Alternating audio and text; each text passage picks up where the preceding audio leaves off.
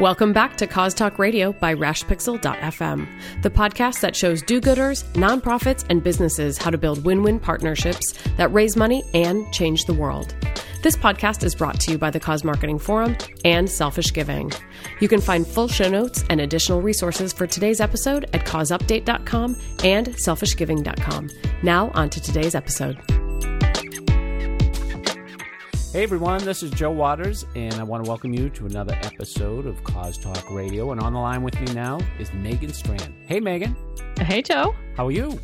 I'm excellent. How are you? How's the weather out in wherever you are?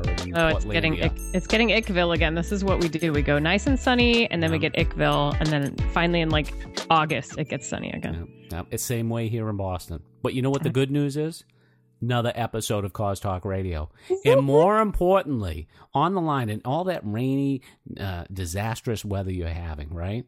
There is a guy on the line here who is going to teach you to do more good better because that's the name of his do- his book, Do More Good Better, using the power of decision clarity to mobilize the talent of your nonprofit team. And on the line is Steve Scheier, who's the author of the book, but also CEO of Scheier Plus Group. Hey, Steve, how's it going?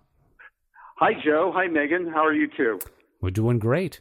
You know, just uh, living the life here. And, you know, you're out in the West Coast, and uh, that's where that your is office true. is. You, you folks are what, based in San Francisco? In San Francisco and Oakland, yes. Very good. You a baseball fan? Uh, love the Giants, absolutely. How could you not? Three World Series in the past five years. Congratulations, my friend. We have a problem with that panda leaving, but you Yeah. know he's now in Boston. yeah, that was true. That was true. I remember that. Yeah, that's good. That's good. Well, hey, congratulations on your successes, and we were really excited um, to get this new book uh, that you have out. And I thought one of the interesting things is I told Megan that we had to have you on the show because in the introduction of this uh, this book, someone wrote, "To my amazement, Mr. Scheier was the most objective." Clear, transparent, and fair tie wearer I'd ever met. and I said to Wow. Megan, I said, we have to talk to this guy.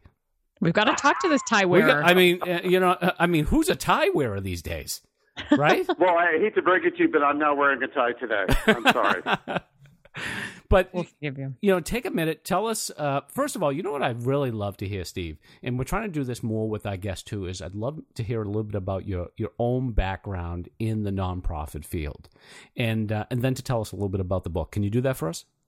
Sure, of course, and thanks again for having me on. No, our pleasure. Um, it was really, it's really great to uh, be here with you. So, um, the book comes out of my experiences uh, in the nonprofit sector. For a year, I was uh, president of a organization called the Entrepreneurs Foundation. Uh, it was, that was a very difficult and challenging year.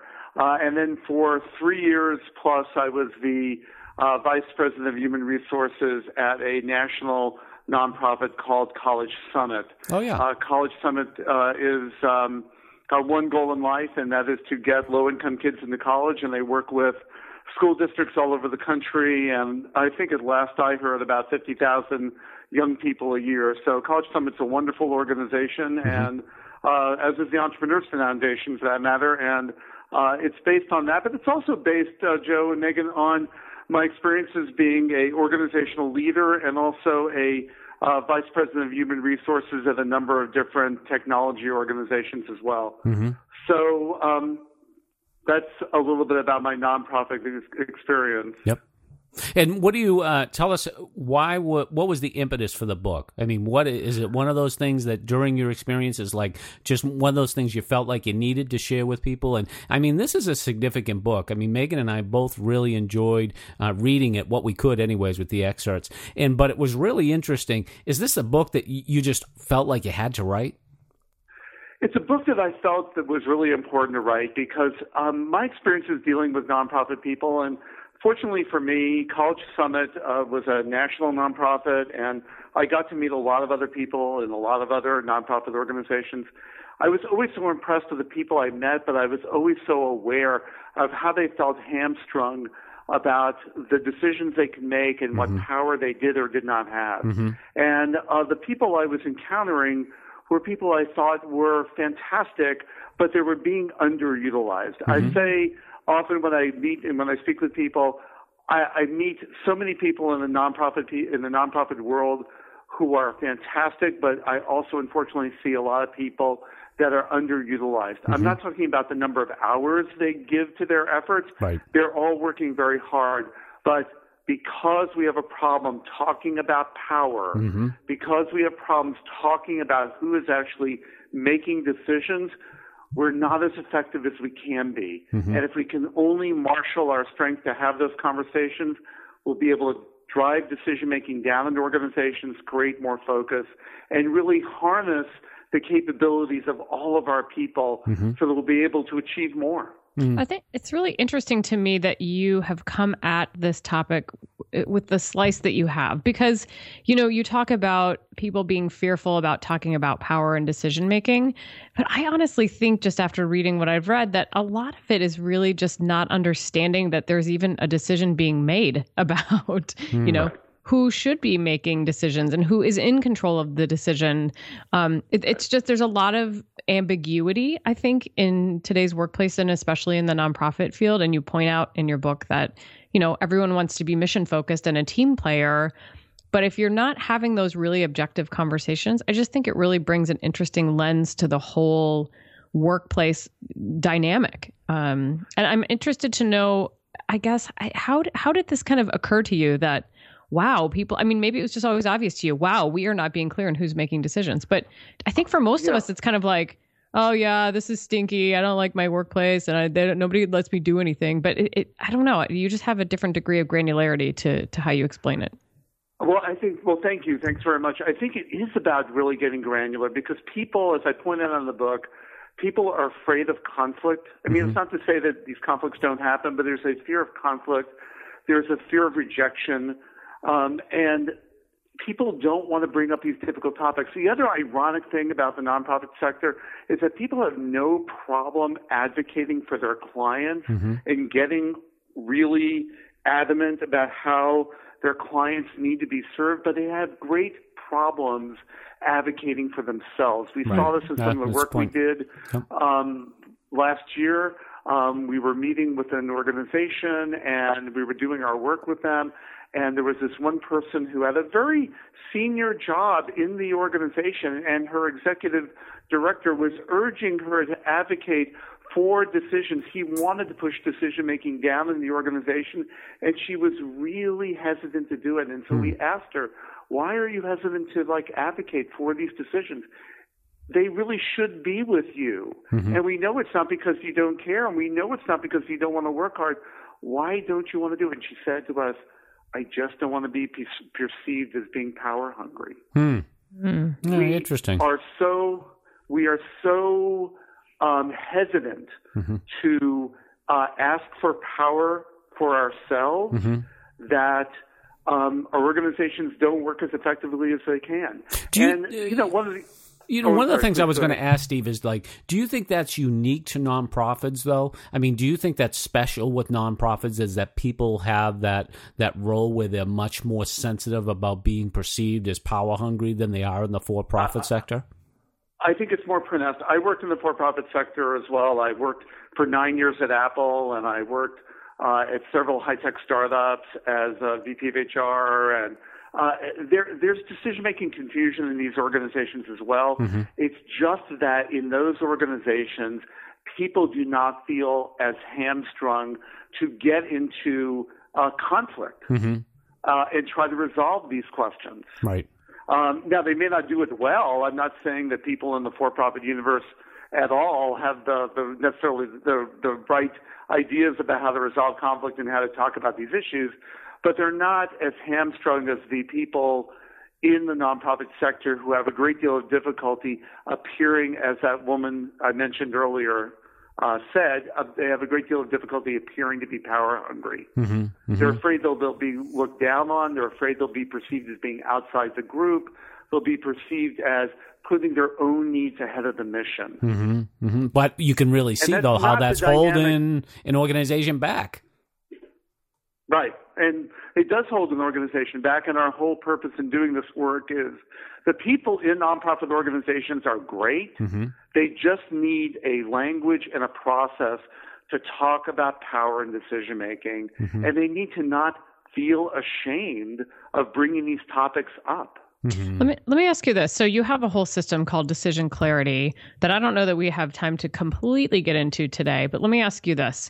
If somebody's listening right now and they happen to work for a nonprofit organization and they feel kind of like you're explaining, like they feel like they're hamstrung, like they're not being used to the best of their ability, like they're not being given decision making ability, is there like a decision clarity light that people can can do on their own i mean i know that's not ideal but barring like an organizational overhaul Sure. with how decision making is made like do you have any tips for people Yeah, is it Steve? Is it simple like pick up a hole puncher and hit your boss over the head with it? you know what I mean? I mean, like, Well, that's- let me let me ask you: Is that something you've tried? he, he probably has And has that worked for you? I, I've been hit by a few. Oh, you've been hit by a few. Okay. Uh, maybe That that would be explains a the lot. next version of the book. Um, I, you know, uh, obviously, um, we put, just to be clear, we put all of our methodology, uh, except our technology, obviously, but we have, a, we put all of our methodology in the book. So we're not going to let uh, people hang. They learn everything. They'll learn our point of view about decision clarity by reading the book, and they'll learn our method. Okay, but you know, while we're on the radio, uh, let me say there's a couple things that people can do. Uh, they can certainly go to our website uh, at scheiergroup.com, and they can look on our blog postings, and there's plenty of information there. Um, but the book was really created so that people. There's a million and a half nonprofits in the in the U.S., and I'm not going to get to all of them. Right. And a lot of them are small, and um, it would benefit for them. It would benefit them to have access to this insight. But Megan, you asked an important question, so let me now get to it, which is being de- decision clarity is about four, there's four phases to decision clarity. First of all, there's inventorying decisions. Mm-hmm. People think about plans, they think about projects, but they don't break down in a granular fashion. Okay, what are the decisions I really have to make? Right. So that's the first thing we do. We make the organization go through a process where they inventory all the major decisions before them. Then they prioritize those decisions because people will often spend a lot of time on decisions that are not that important. right And we want people to focus on the important decisions in their environment. And then we, the, ma- the magic thing, and I think the part which separates us from all other decision making models, and if you Google decision making models, you'll see a ton of them. Oh, but yeah. what, we, what Yeah. separates us from other people is we teach people how to advocate for decision making. Mm-hmm. We give them language and coaching, which makes it easier for them to say, this is a decision that affects my job, and I'd like to advocate for to make that decision. Mm-hmm. So teaching people how to advocate, again, it's one of those great ironies. They have no problem advocating for their clients. They have significant challenge generally advocating for themselves. And then finally, communicating. Lots of times decisions get made in organizations and nobody ever knows. Did it ever happen to you? Yeah, absolutely. You know, and so it's really important that you communicate the decisions that you make. Um, so that's you know our model, and the the roles that they are advocating for. There's a decision maker role, there's an expert advisor role, there's a contributor role, there's an informed role, and there's a driver role. And so they're uh, they're advocating for those roles. And at the end of the day, the organization, for the first time in its history, gets a list of all the major decisions mm-hmm. that they have to make, and they know who's responsible for each decision. They've mm-hmm. never had that before. Mm-hmm. And these are people who have advocated for. So, what typically happens is you go from three or four people making all the decisions in organizations to 20, 25 people. But the difference is the executive director knows who's doing what Right. and knows what he or she can concentrate on. Yeah, no, that's good. Hey, um, Steve, I'm actually thinking about applying this to my marriage. What do you think? You know, funny You know, I- I'm gonna sit my I- wife down. you don't get any something- decisions what are you talking about? I'm going to sit down my wife, uh, wife tonight and be like, you know, I want to talk to you about decision clarity. Well, know? I I am telling you that that is like a book I've thought about doing. Because Absolutely. How often there's a great cartoon uh, that was in um, the New Yorker mm-hmm. a couple of uh, years ago, which I have, and uh, it basically is a woman standing in a doorway, and the man is working at his computer, and she says to him, "Would you like to talk to me about the decision I've already made?" that must have been my wife.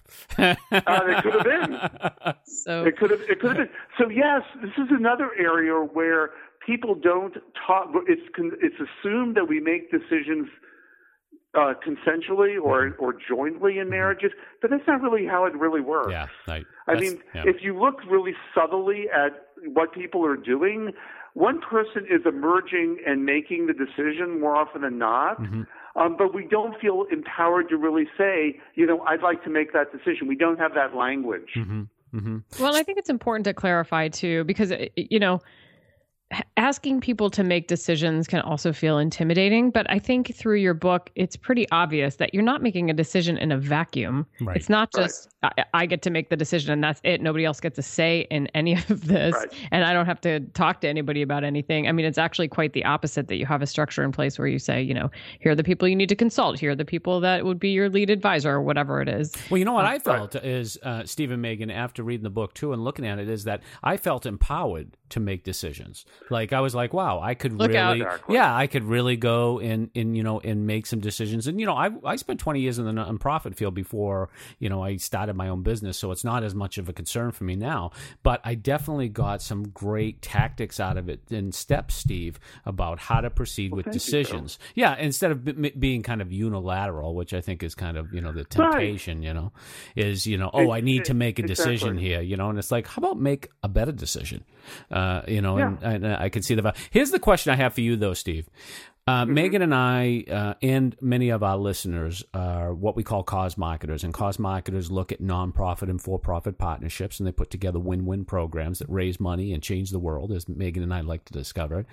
A lot of times we're dealing with, or our listeners are dealing with decision makers that are really struggling with whether or not they should be doing this type of work because it is kind of new or it's out there or what have you. As an expert in this, Steve, would you have any advice for those people about how they should proceed with someone on a decision about cause marketing if it's a fairly new idea for them or maybe even one that they may be mildly opposed to already?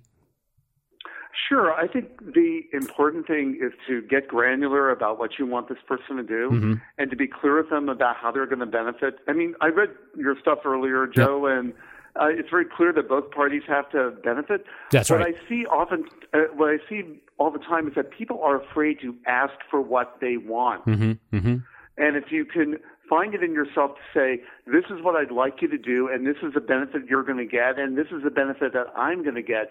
If you can say those three things, then you're more likely to get people moving in your direction. Yeah. No, Lots that... of times people are afraid to say what they want. Yep and it becomes very confusing and it doesn't help anyone. Yeah. And I like your approach too. And I think so often with cause marketing is that you really have to take baby steps with it and get uh, people agreeing in certain steps. Like, well, the first thing we're going to do this is we're going to do an inventory of our businesses. We'll do an asset analysis of all the people we work for to determine if there are some good people within our uh, organizational structure that we could work with on a cause marketing program. Then, if we do that, this is the next step. And then, you know, you can can kind of proceed accordingly. Yeah, exactly. So much what I was trying to get out of myself and put into the book was the idea that if people could only find the personal bravery to be clear about what they want, mm-hmm. and they, and, but you see, it's not even just simply a matter of personal bravery. That's important, but it's also creating structures and environments where people are willing to listen to other people. Yeah. And that's really the important. I mean, you can't. It's difficult to do. There are certainly tips and ideas uh, in the book that individuals, even if they didn't engage their larger universe, mm-hmm. uh, can benefit from. But at the end of the day, we work in organizations and bar- largely, and we have to be clear about what these organizations are going to do and what you know we can do. One of the issues that's certainly in the papers and in the newspaper and in the TV and everywhere is you know, questions about bias. And, you know, we have bias. Uh, we're human beings are sorting machines, and we bring to our lives tons of implicit bias, Mm-hmm. and one of the places we have bias is about who should be making decisions in our organizations. Mm-hmm. I've seen this lots of times. Well, sure, um, you can make decisions if you went to Yale, um, if you uh, came from the same consulting company, if you, but it's it's not helpful to have those biases. And mm-hmm. these biases are not mean spirited. More more often than not, they're just people have implicit bias about who should be making decisions in our organizations. Mm-hmm. And the truth of the matter is, we have a lot of great people in nonprofit organizations, and we need and our nonprofits would be so much better off if we used all of their talent and skill mm-hmm. to help make the decisions. Right. Uh, decision making should not be resident in the same group of people. It should be dropped down into the organization. Mm-hmm. And that's a way of retaining people, attracting people to your organization, and making sure you have an environment that really works. But you have to let go bias- of those preconceived notions that we have, right? Those bias that we have Right. about, you know, like, oh, you know, maybe Jim can't do that, or Jim, Jim's never done that before, so maybe we shouldn't be, you know, thinking that he can now, or you know, something like that. And we, you know, we have to empower people, right? If we really, We you know, empower- yeah, But empowerment, empowerment is a is a very good term, Joe, and Yeah. it's a very heartfelt term. But empowerment without the ability to make decisions Mm-hmm. is pretty worthless. no, it's powerless. It's powerless. In fact, Yeah. the more people talk about empowerment when they're not willing to make deci- changes to how decisions get made, as you said, it bec- Mm-hmm. people become less empowered. They become powerless. Yep. yeah. Exactly. Now you have given me the courage, Steve, to stand up to Megan. well, Joe, I don't know if that's oh, the only. I think Megan needs courage to stand up to you That's as right. well. That's right. Well, you know, That's right. sometimes sometimes I think Steve, just because she's not within the 128 belt here in Boston, that you know she, she just can't do it. You know, It's implicit bias. Yeah, that's right. Right You here, what I mean? people. I But- think that's implicit bias, Joe. that's right. That's right. I you know, the to- one thing I would, the, the one thing I would say, uh, you know, all joking aside, we are joking, and I love that we're joking. Yep. is that when you really give people the opportunity to advocate, it is astounding what they're willing to do. Yep. So many organizations are faced with, I can't get my organization to move forward, I can't engage my people. Well, how about try something different? How about actually giving them real authority, and you'll be amazed what actually happens. And you know what I see too so often, Steve, is is because I do a lot of uh, consulting for companies and nonprofits. Is I go in there and there is a CEO or a senior management team that ex- is extremely stressed out because they're making all the decisions all the time. And you Exactly. realize that you have this whole, in many cases, a very capable staff under you that can make a lot of these decisions, but you just don't want to let them do it. Exactly. And, you know, we tend to, in this world, divide people into strategists and implementers. And, you know, it's, we're really short changing ourselves. If we would only allow people to advocate, they will amaze us mm-hmm. with what they're willing to take on. Yep. Nope. I agree. Excellent. Well, this is a fantastic read. We'll definitely put links to all that we've talked about today in the show notes. And I, at least personally, would highly recommend this book for really anyone, whether you work for a nonprofit or not, because really a lot of good stuff in here, particularly about the self advocacy. That's, as Joe mentioned, it's something you can use in your other relationships, not just in your job. So absolutely do more good better. Yeah, you know, one of the things I would too make uh, mention about this too, uh, Megan, is Steve. I don't know if you're familiar with Dan Pallotta and some of the things that he's written about the nonprofit sector, but I would put your uh, your book clearly on his bookshelf of disruptive ideas uh, for the nonprofit sector and things that should be adopted so for us to be much. more effective. So you you're in good company. You guys are great, and uh, if you need me to uh, come out and mediate any disputes you have, by all means, please let me know. Hey, Steve, Steve, where can where can people? people yeah, find where can you? people find you? Uh, they can find me at on Twitter at, at Scheier Group, uh, and um, or they can email me at Steve at ScheierGroup.com. It's S C H E I E R. Yep. And um, thank you so very much. No, thank you. Joe, where can people find you online? Uh, people can find me on Twitter at Joe Waters. Uh, they can find me, of course, at selfishgiving.com. And be sure to check out all my cause marketing pins at pinterest.com uh, slash Joe Waters. What about you, Megan? Where can people find you? I am also on Twitter at Megan Strand, and I tweet for the Cause Marketing Forum at TweetCMF. And you can find show notes for this show at selfishgiving.com as well as causeupdate.com. And we do recommend you subscribe to the podcast, Cause Talk Radio, on iTunes so you don't miss an episode. And on behalf of Joe and Steve and myself, we'd like to thank you so, so much for tuning in today, and we'll talk to you next time.